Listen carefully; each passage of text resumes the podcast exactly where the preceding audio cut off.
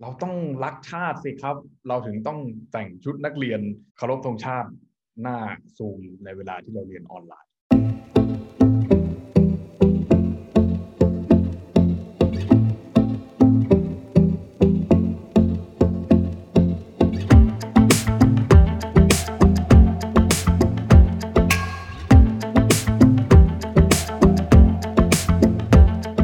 สวัสดีครับยินดีต้อนรับสู่รายการ Democracy X Innovation ในสัปดาห์นี้ครับสัปดาห์นี้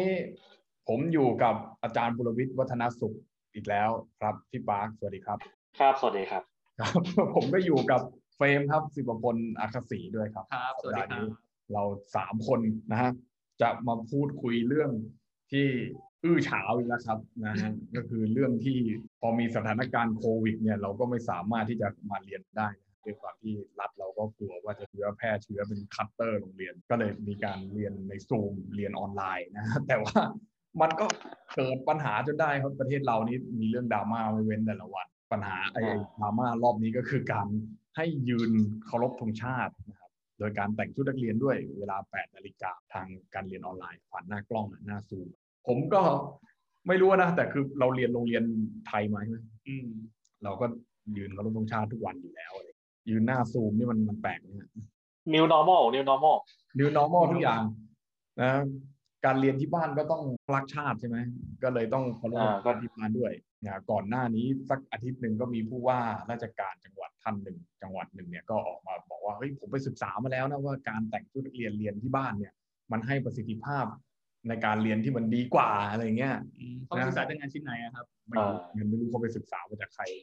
เขาศึกษาเองหรือเปล่าก็ไม่รู้นะเขาอาจจะก็ไม่รู้อะนะฮะแต่ว่าคือเราไม่รู้สังคมไทยทำไมมันถึงเคร่งครัดกับการแต่งกายแต่งตัวหรือพิธีกรรมอะไรพวกนี้มากเกินมันเป็นพิธีกรรมที่ขาดไม่ได้ของการศึกษาไทยมันไอการแต่งตัวหรือการเคารพธงชาติอะไรมันไม่ได้มีความสำคัญเท่ากับว่ามีหลักฐานให้ดูว่าคุณทำแล้วก็คือแต่งชุดแล้วก็ไปยืนเคารพธงชาติหน้าทีวีถ่ายรูปโอเคทุกอย่างเสร็จแค่นี้หลังจากนั้นคุณจะไปเปลี่ยนชุดหรือคุณจะไม่นั่งหน้าทีวีก็ได้อย่างนี้หรือเปล่าเออยังไงกันแน่คือมันสำคัญที่กระบวนการหรือสำคัญที่หลักฐานหรือเรื่องของจิตสำนึกความเป็นชาติอย่างนี้นะครับมันจำเป็นขนาดไหนหรือมีการลงรายละเอียดขนาดไหนกันบ้างผมไปสงสัยเราชะตากรรมเดียวกันหมดแหละทุกคนต้องผ่านมาเหมือนกันหมดก็ทำไมเราต้องเคารพธงชาติตาเสาธงทุกแปดโมงเช้าใช่ไหมแดดบางไทยก็คุณครูก็พูดนานเหลือเกินตกลงแล้วการมาเคารพธงชาติหน้าเสาธงนะมันมันคือวัตถุประสงค์อะไรใช่ไหมครูได้บอกว่าเอ้ยนี่ไงฝึกความเป็นระเบียบใช่ไหมแต่ครูไปยืนหลับต้นไม้นะนักเรียนไปยืนตากแดดอยู่หน้าเสาธงใช่ไหมแล้วก็จะมีสักคนหนึ่งใช่ไหมไปไปไปชักธงชาติส่วนมากก็จะเป็นหัวหน้าห้องหรือว่าเป็นใครสักคนหนึ่งที่เป็นตัวแทนเวียนกันขึ้นไปชักธงชาติขึ้นสู่เสาธงในเวลาแปดนาฬิกาใช่ไหมแปดโมงเช้าอย่างเงี้ยก็แล้วก็ครูกันเขาเขาเรียกว่าอะไรนะพี่โฮมรูมใช่ไหมเขาเรียกโฮมรูมมามาประกาศหน้าแถวตอนเช้าว่าวันนี้นะครับนักเรียนจะมีอย่างนั้นสุดท้ายก็เหมือนกับเนี่ยคนที่ไม่ค่อยเกี่ยวข้องเท่าไหร่ครูที่ไม่ได้มาพูดมาอะไรก็จะยืนหลบอยู่หลังต้นไม้ลมเงาอะไรเงี้ยแต่ว่าเด็กก็ต้องตากพูดแบบว่าทำไมถึงไม่ไหวล่ะนักเรียนนักเรียนต้องมีระเบียบวินัยนะแค่ตากแดดแค่นี้ยังทำไม่ได้ต่อไปโตไปเรียนจบไปอันนี้ก็คือสิ่งที่เราเราได้รับมาโดยตลอดใช่ไหมครับในในสมัยที่เรายังฐานความคิดมันต่างอะไรกับระบบรับน้องในมหาวิทยาลัยอ่ะก็นี่ไงสุภาพบุรุษไงมันก็คือรากของอำนาจนิยมในที่มันบ่มเพาะตั้งแต่ที่โรงเรียนน่ะใช่ไหมครูก็เป็นผู้ใช้อำนาจใช่ไหมนักเรียนก็เป็นต้องทำตามที่ครูสั่งเออก็บ่มเพาะกันมาอย่างนี้ใช่ไหม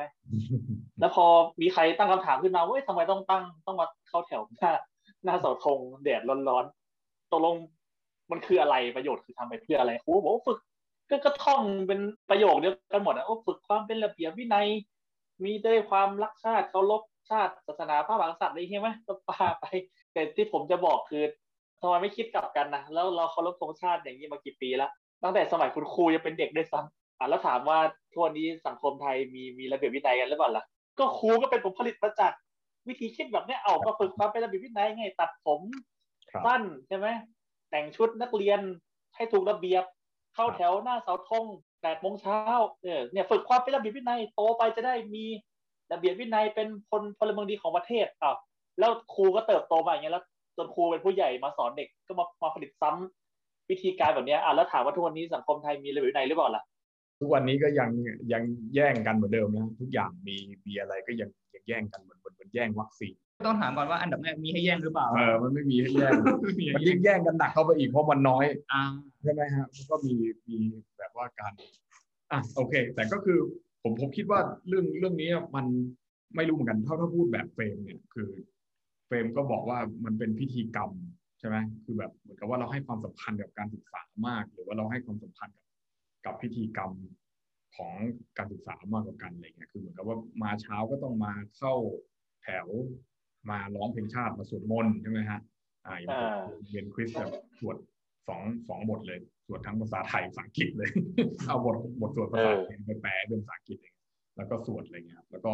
เสร็จปุ๊บก็จะมีการร้องเพลงโรงเรียนด้วยนะเมื่อก่อนไม่ใช่แค่ร้องเพลงชาตินะผมร้องเพลงมาโรงเรียนเลยอ่าร้องเพลงมาโรงเรียนทุกเช้าแต่ว่าช่วงนั้นมันเราเรายังไม่มีโรคระบาดใช่ไหมผมก็ทำแค่ในโรงเรียนแล้วตอนเย็นบางวันเนี่ยก็คือเข้าแถวหน้าห้องก็คือหมายว่าเข้าแถวแค่หน้าห้องแล้วก็เลิกแถวที่หน้าห้องคือไม่ต้องลงมาเข้าแถว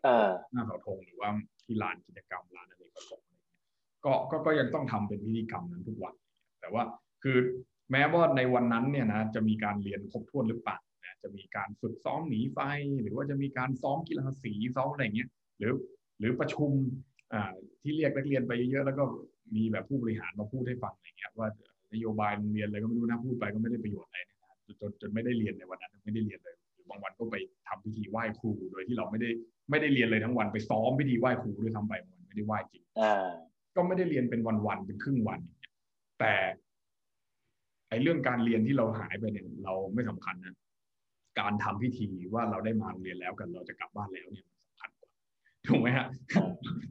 เพราะนั้นเนี่ยประกอบพิธีใช่มันมันถ้าเป็นพวกคือมันเป็นพิธีแต่ผมดึกย้อนกลับไปเหมือนเหมือนเหมือนเหมือนโรงเรียนวิชาความรู้ในสมัยก่อนคือเราไม่ได้เรียนเพราะว่าเรา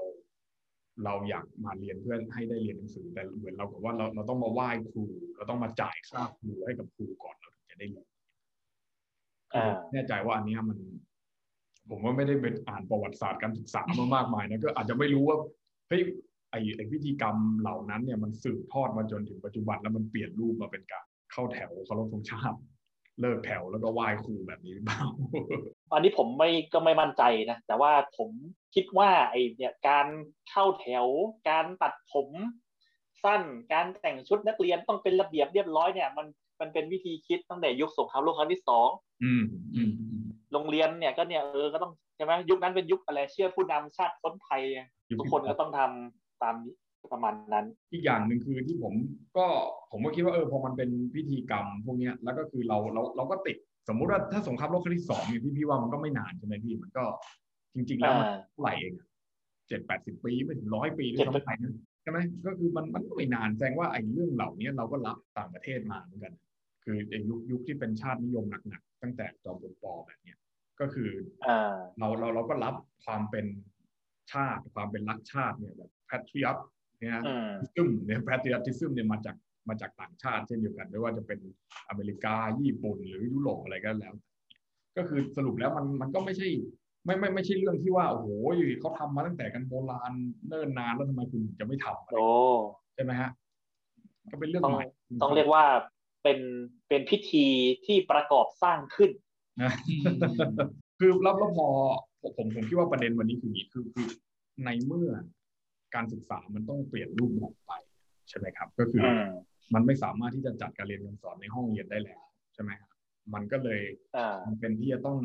มีการเรียนการสอนในรูปแบบอื่นที่ทำให้คนอยู่ที่บ้านแล้วก็เรียนได้ที่นั่นก็คือวิธีการเรียนออนไลน์อย่างเงี้ยแต่การเรียนออนไลน์เราก็คำนึงว่าเราจะทำยังไงให้ให้นักเรียนกับครูเนี่ยสื่อสารกันได้และได้เนื้อหาในการเรียนมากที่สุดใช่ไหมแต่คืออย่างนี้คือคือเวลาเราเราจะทำอย่างนั้นได้ก็คือเราก็แค่เปิดเหมือนที่เราเปิดซูมเนี่ยกำลังนั่งคุยอัดพอดแคสต์กันอยู่เนี่ยคือเปิดเปิดวิดีโอคอลแล้วก็อัดเสียงเนี่ยก็คืออันนั้นก็เหมือนกันก็คือเขาก็เปิดแบบเนี้ยแล้วก็แบบนั่งสอนกันแต่ปรากฏว่าจุดเป้าหมายหลักสำคัญจุดประสงค์หลักของการเรียนการสอนก็คือการต้องได้เรียนรู้ในเนื้อหาตามวัตถุประสงค์ใช่ไหมแต่ปรากฏว่าจุดประสงค์หลักในการเรียนการสอนของประเทศไทยมันไม่ได้อยู่ตรงนั้นตั้งแต่แรกเลยมันอยู่ที่พิธีกรรมที่เฟรมบอกเลยที่พิธีกรรมเออมันอยู่ที่พิธีกรรมขาดไม่ได้มันขาดไม่ได้แต่ว่าการเรียนการสอนแบบนี้มันจะทำให้พิธีกรรมเหล่านี้หายไปไงถ้าเกิดว่าเรามาเรียนออนไลน์ถูกปะเพราะว่าเราไม่ได้เข้าแถวเนี่ยเพราะฉะนั้น เราจะทำยังไงให้พิธีกรรมเหล่านี้มันไม่หายมันก็เลยจำเป็นที่จะต้องให้แต่งชุดนักเรียนแล้วก็ทำท่ายืนเคารพธงชาติตอนเช้าแปดโมงเพราะว่าพอมาเรียนออนไลน์เนี่ยนะผมก็ไปนั่งอ่านปีที่ผ่านมาใช่ไหมมันมันก็ประเทศไทยแล้วก็นักเรียนไทยก็เรียนออนไลน์กันมาทั้งปีเออแล้วแบบใช่ไหมก็มีคนตั้งคำถามว่าอ้าวพอเรียนออนไลน์แล้วมันก็มีหลายๆพิธีกรรมนี่ที่มันไม่จำเป็นต้องจัดก็ไม่เห็นเป็นอะไรเลยนี่เออมันก็ยังเรียนต่อได้นี่เออแล้วทำไมที่ผ่านมาแล้วทำไมมันถึงต้องมีล่ะคำถามพวกนี้มันเริ่มมันเริ่มมีมีมากขึ้นอ้าวแล้วทำไมต้องต้องมีล่ะอ่ะมันถึงผมคิดว่าไอ้เรื่องที่บอกว่าให้เข้าแถวอะไรหน้าเสาธงผ่านไอ้เคารพธงชาติหน้าทีวีแล้วจะถ่ายถ่ายรูปอะผมว่ามันก็เป็นความพยายามหนึ่งที่ต้องรักษาพิธีกรรมบางอย่างไว้ถึงแม้ว่านะความเปลี่ยนแปลงจะเกิดขึ้นแล้วก็ตามไม่งั้นเดี๋ยวพิธีกรรมนี่มันจะสูญสลายไปคือสาระสำคัญของการศึกษามันไม่ใช่เรื่องการเรียนรู้เรียนรู้เพื่อให้เกิดภูมิปัญญาให้มันวิสดอมมันไปการศึกษาไทยมันสาระสำคัญมันไปอยู่ที่เรื่องการประกอบพิธีกรรมไงเออเนี่ยผมผมต้องถามเฟรมเนี่ยในฐานะที่ที่มีสถานะเป็นนักศึกษาอยู่ด้วยใช่ไหมก็คือเป็นนักศึกษาอาจจะเป็นปริญญาโทแหละแต่ก็คือต้องต้องถามว่าเนี่ยช่วงนี้เฟรมก็ต้องเรียนออนไลน์แล้วแล้วที่มหาลัยเป็นไงก็คือพอพอพอนักศึกษาปริญญาตรีที่จะต้องมีพิธีกรรมบางอย่างด้วยเนี่ยก็คือการรับน้องรับอะไรมันมันมันเปลี่ยนไปด้วยไหมก็คือถ้าเกิดว่าอย่างของผมเนี่ยมันเป็นส่วนของป.โทครับเพราะงั้นมันเรียกว่าคนละแบบเลยดีกว่ากับสิ่งที่อ่าเด็กๆประถมเด็กมัธยมกลางจะเจอนะครับก็คือของผมอ่ะคือมันไปเรียนออนไลน์อยู่แล้วเพราะงั้นคือมหาลัยมันไม่ซีเรียสเรื่องพวกพิธีกรรมอะไรพวกนี้อยู่แล้วอะครับก็คือเราเข้าคาบมาเอออาจารย์ก็เอาเนื้อหามาสอนตั้งคำถามยิงกันแล้วเราก็ดิสคัสกันว่าเอออันนี้เรามีความเห็นยังไงเรามองประเด็นนี้ว่ายังไงก็คุยแลกเปลี่ยนกันในประเด็นต่างๆที่อาจารย์เขาเตรียมมาซึ่งโอเคคือเราเห็นว่ามันมีความแตกต่างชัดเจนคือโอเคส่วนหนึ่งว่าอาจจะเพราะว่าความแตกต่างด้านการเรียนการสอนระหว่างของมหาลัยกับของระดับมัธยมประถมด้วยก็คือเราเห็นได้ชัดว่าถ้าเป็นระดับของประถมหรือของมัธยมเนี่ยการเรียนการสอนถ้าลองดูในเชิงเนื้อหาเราเห็นว่ามันค่อนข้างเบสตามหนังสือเลยก็คือหนังสือของกระทรวงการศึกษาว่ายังไงครูก็สอนตามนั้นอ่ะก็คือเราจะไม่ค่อยอ่าผมก็ไม่แน่ใจว่าสมัยนี้ดีกว่าสมัยก่อนยังไงบ้างแต่ว่าที่ถ้าถ้าถ้าเข้าใจว่าไม่เปลี่ยนเลยนะก็คือ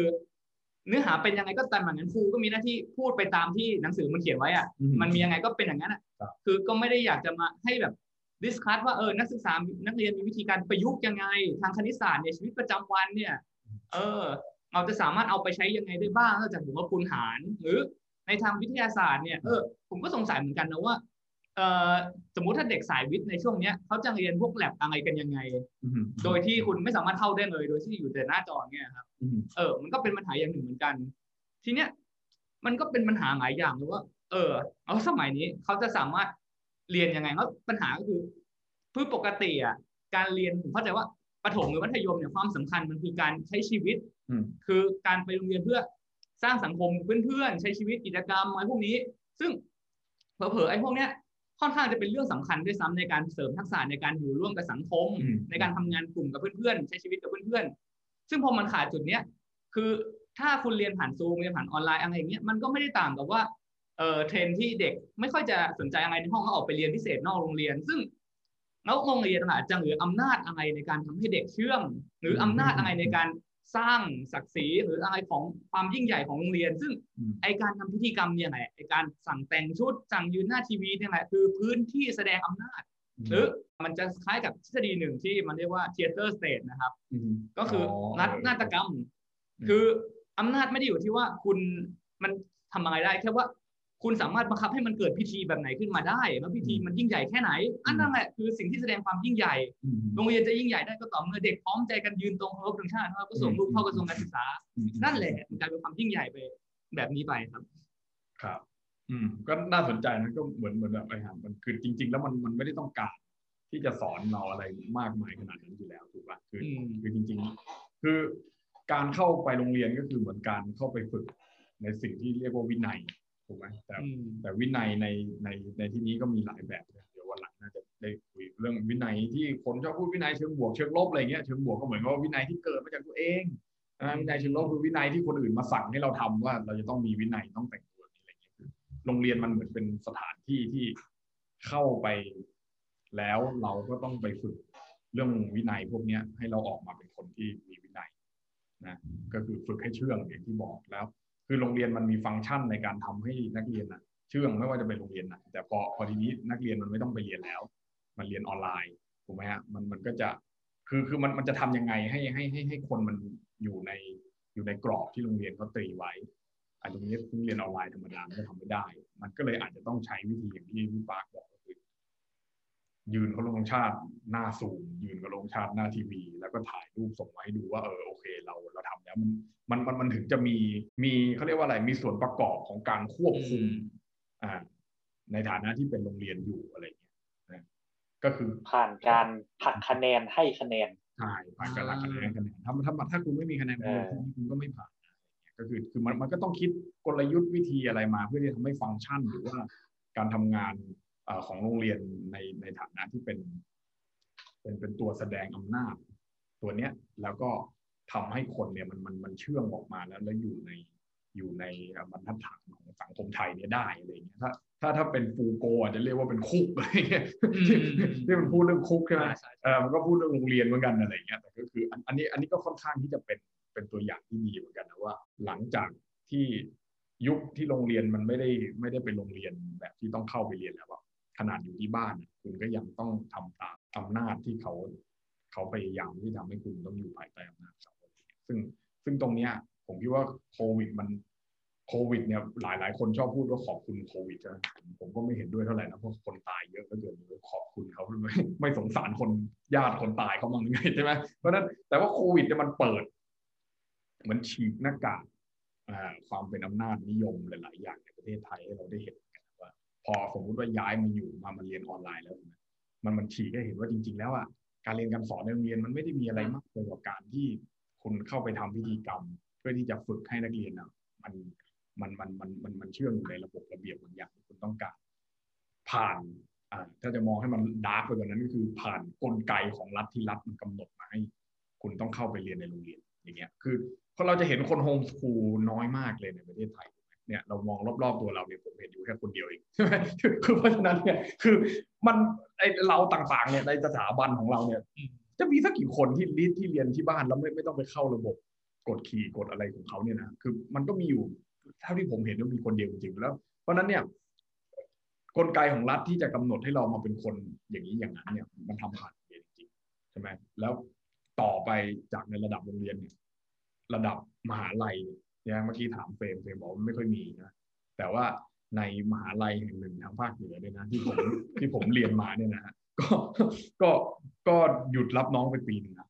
หยุดรับน้องไปปีนึงก็คือพอพอมันเรียนไม่ได้เลยใช่ไหมฮะแบบตึกปิดอะไรปิดหมดเลยมันก็มารับน้องไม่ได้วิ่งขึ้นดอยไม่ได้ก็คือคือกลายเป็นว่ากระบวนการที่เราเรียกเรียกกันว่าโซตัสอะไรพวกนี้มันหยุดไปเป็นปีเลยเพราะมันหยุดไปเป็นปีมันก็ขาดตอนถูกไหมไอ้เรื่องรับน้องมันต้องเป็นเรื่องของการส่งต่อส่งทอดกันไปซึ่งอ่าอย่างเงี้ยอ่าอ่าพี่ปาร์คกับเฟรมอาจจะเรียนรัฐศาสตร์มาไอ้คณะรัฐศาสตร์อาจจะอาจจะไม่ได้บังคับรับน้องเท่ากับคณะผมอะไรเงี้ยนะมันก็มีบ้านมันก็มีแฝงอยู่มีแฝงอยู่แต่แต่แต่ไม่เข้าก็ได้ใช่ไหม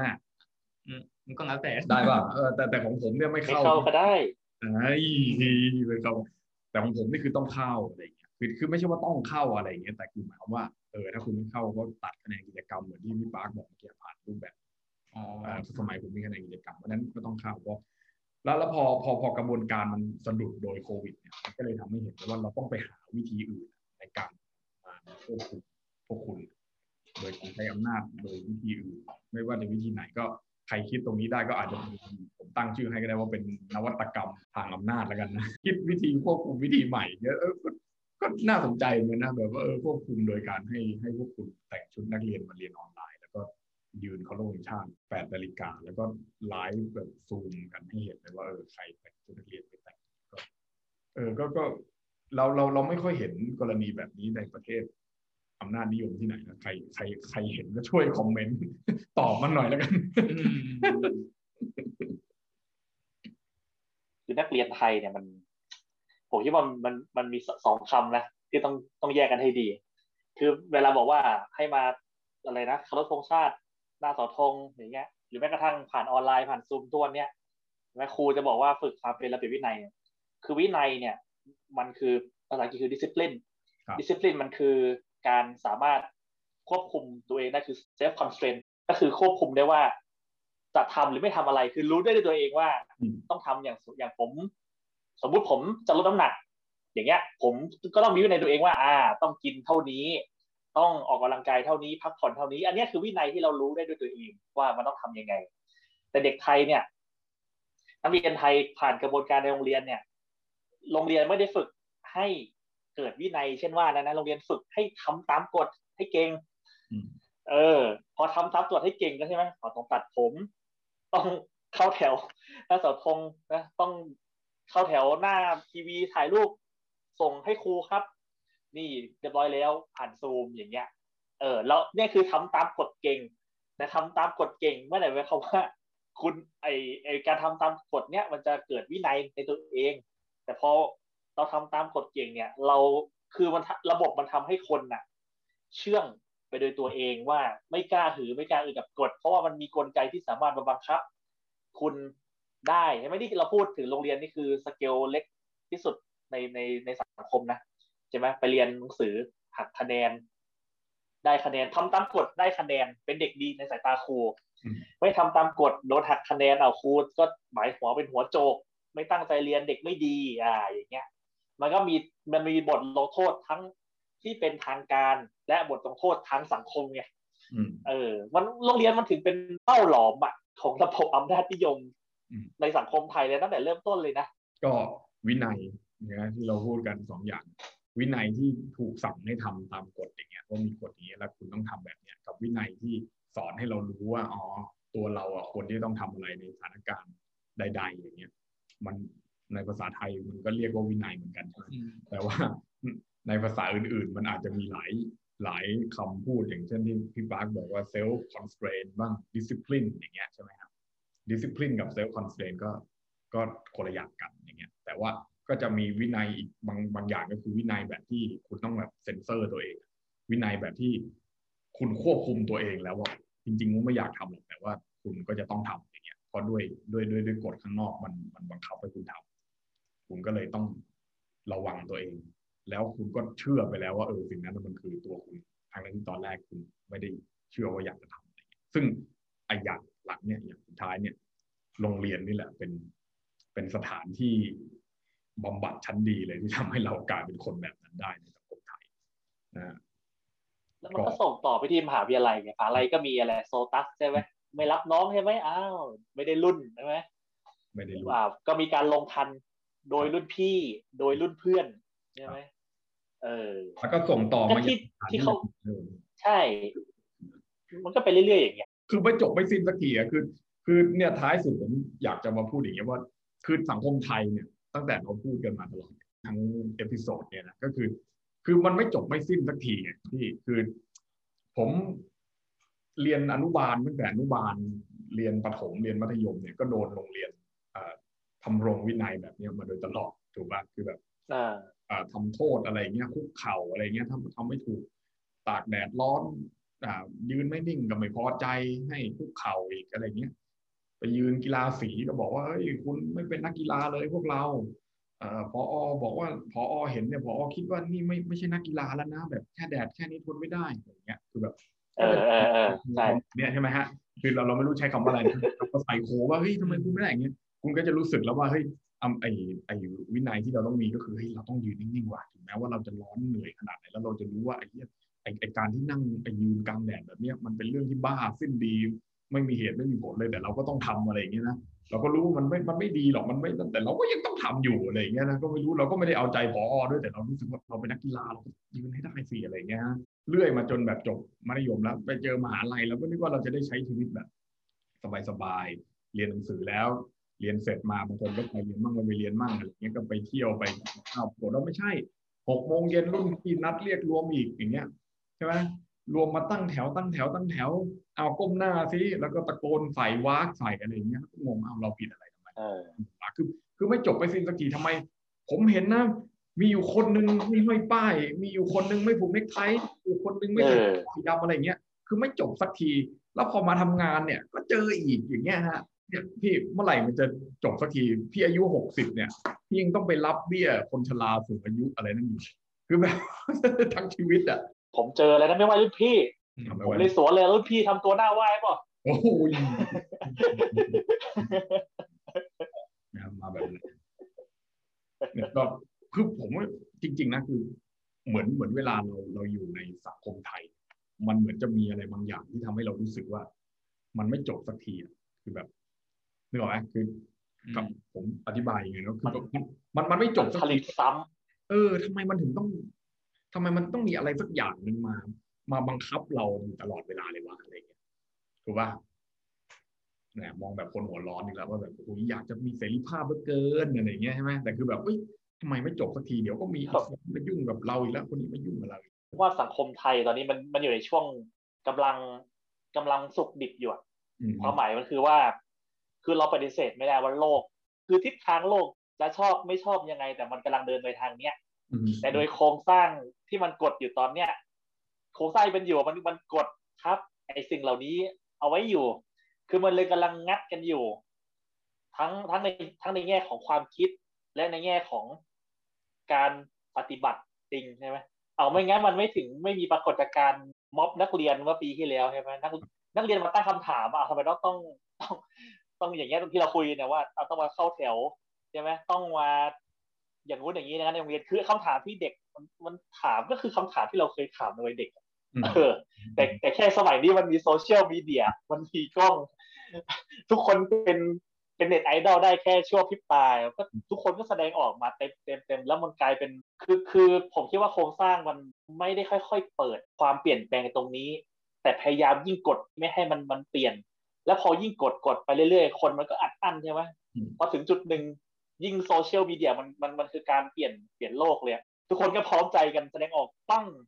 มันเลยกลายเป็นมันเลยช็อกอะช็อกในหมู่ของคนที่กลุ่มโครงสร้างกลไกพวกนี้ว่าเฮ้ยทำไมเด็กเดี๋ยวนี้มันหัวขบถอย่างนี้วะอย่างเงี้ยเออคือจะชอบหรือไม่ชอบสิ่งที่เด็กพูดเด็กตั้งคำถามว่าเอาเข้าแถวโรงชาติทำไมตัดผมทำไมวัดทำไมอย่างเงี้ยแต่เราปฏิเสธไม่ได้ว่าโลกมันกำลังไปทางเนี้ยคำถามคือจะอยู่แบบไหนในเมื่อมันเปลี่ยนแล้วเนี่ยจะกดไว้ให้มันอยู่เหมือนเดิมไม่ให้เปลี่ยน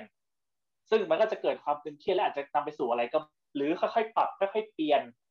เออให้มันมีที่มีทางอ่ะเด็กมันอยากทำก็ทำเออเด็กไม่อยากอ่าถ้าสมมุติว่าเด็กตอบคำถามเด็กไม่ได้นะว่าเขาแถวหน้าเสาธงเขาต้องชาติไปทำไมเนี่ยเออก็คุณก็ต้องถึงเวลาต้องปรับต้องเปลี่ยนต้องคิดแต่ว่าเออทำเพื่ออะไรอย่างเงี้ยเป็นต้นก็คือวันนี้เราได้เห็นแล้วว่าคือมันมันมันก็เปลี่ยนไปในระดับหนึ่งใช่ไหมก็คือคนมันเห็นแล้วว่าไอ้สิ่งที่คนเริ่มตั้งคำถามกับสิ่งที่ทำอยู่เป็นประจำแล้วแล้วคืออย่างเช่นอย่างกลุ่มม็อบนักเรียนคราวที่แล้วเนี่ยข้อเสนอเขาแต่ละอย่างเนี่ยก็คือเขาเอาสิ่งที่นักเรียนหรือเด็กๆหลายๆคนเนี่ยเคยเจอจริงๆเนี่ยออกมาพูดออกพูดพูดแทนใจคนหลายๆคนที่โดนกับอะไรเงี้ยเนี่ยพูดแบบนี้ก็จะเป็นมีทูแล้วมีทูเหมือนกันใช่ไหมก็ก็คือมันก็เป็นอย่างนั้นจริงๆแล้วแล้วแล้วมันมันมันทำให้เราได้เห็นว่าอ๋อหลายๆคนก็รู้สึกไม่พอใจกับสิ่งที่มันมันมันเกิดขึ้นแบบนี้แล้วก็ได้แสดงออกมาผมก็คิดว่าก็ก็เหมือนกันก็คือตอนนี้มันมันมันมีสัญญาณแบบนี้ออกมาแล้วก็คิดว่าก็จะต้องมีการปรับเปลี่ยนถึงแม้ว่าจะเปลี่ยนช้าหรือเปลี่ยนเร็วอย่างที่พี่ปากบอกก็ก็ต้องมีการปรับเปลี่ยนเพราะไม่งั้นเนี่ยมันก็จะทำให้ความเสียหายมันเกิดขึ้นมากกว่านี้นะก็ก็ผมผมคิดว่าก็ก็ก็ถือเป็นโอกาสดีอย่างหนึ่งนะนะที่ที่ที่มันมันมีเรื่องแบบนี้ออกมาให้เราเห็นคือคือบางคือถ้าเป็นเมื่อก่อนนะผมผมคิดว่านะสรุปเลยก็คือถ้าเป็นเมื่อก่อนอ่ะเกิดเรื่องแบบเนี้ยให้ยืนเคารพธงชาติอย่างเงี้ยนะหน้าซูมหน้าอะไรเนี่ยแล้วก็ให้ถ่ายรูปมาเนี่ยผมคิดว่าไอ้อย่างเงี้ยเป็นเป็นเรื่องปกติมากเลยของเมื่อก่อนแล้วก็ถ้าใครตั้งคำถามก็จะเหมือนกับเฮ้ยคุณบ้าหรือเปล่าก็ต้องทำอยู่แล้วสิคุณไปโรงเรียนคุณก็ต้องแต่งชุดคุณจะเรียนหนังสือคุณก็ต้องแต่งชุดเรียนอะไรเงี้ยคุณตื่นเช้ามาคุณต้องยืนเคารพธงชาติอะไรเงี้ยคือทุกคนก็จะคิดแบบนี้ว่าเป็นเรื่องปกติแต่ตอนนี้กระแสในการแชร์ออกมาเนี่ยเวลาเราแชร์อะไรที่แล้วแล้วเราไม่ได้เขียนแคปชั่นใช่ไหมแชร์อะไรออกมาแล้วแล้วรีรีแอคชั่นของคนน่ะคือปฏิกิริยาของคนที่มาคอมเมนต์หรือคนที่มากดไลค์คนที่มาคือเขาเขาเขาเห็นตรงนี้แล้วเขาเขาก็รู้เลยว่าเราหมายความว่าอะไรใช่ไหมซึ่งซึ่ง ความหมายของเขาหรือว่าความเห็นของเขาก็เป็นไปในทางตรงข้ามกับสมัยก่อนแน่ๆที่ว่าเห็นแล้วก็จะรู้สึกว่ามันมันมันไม่ปกติแล้วครับซึ่งเหมือนอันนี้อันนี้ไม่ไม่ไม่เกี่ยวกับการสร้างวินัยนะแต่ว่าผมมีเพื่อนสมัยเรียนคนหนึ่งเรียนมัธยมด้วยกันเพื่อนผมเนี่ยก็เป็นสไตล์แบบเอ่อนุ่มๆนะสุภาพเรียบร้อยเลยนะแต่ไปถามคำถามนึงกับครูวิชาภาษาไทยด้วยว่าไปถามว่าอะไรครูครับท่องอาขยานไปทำไมครับแล้วครูก็ไม่สามารถตอบได้อย่างมีเหตุมีผลว่าเอ้าที่ท่องไปเนี่ยเพื่ออะไรก็ว่าไปแต่ก็เล่าไปว่า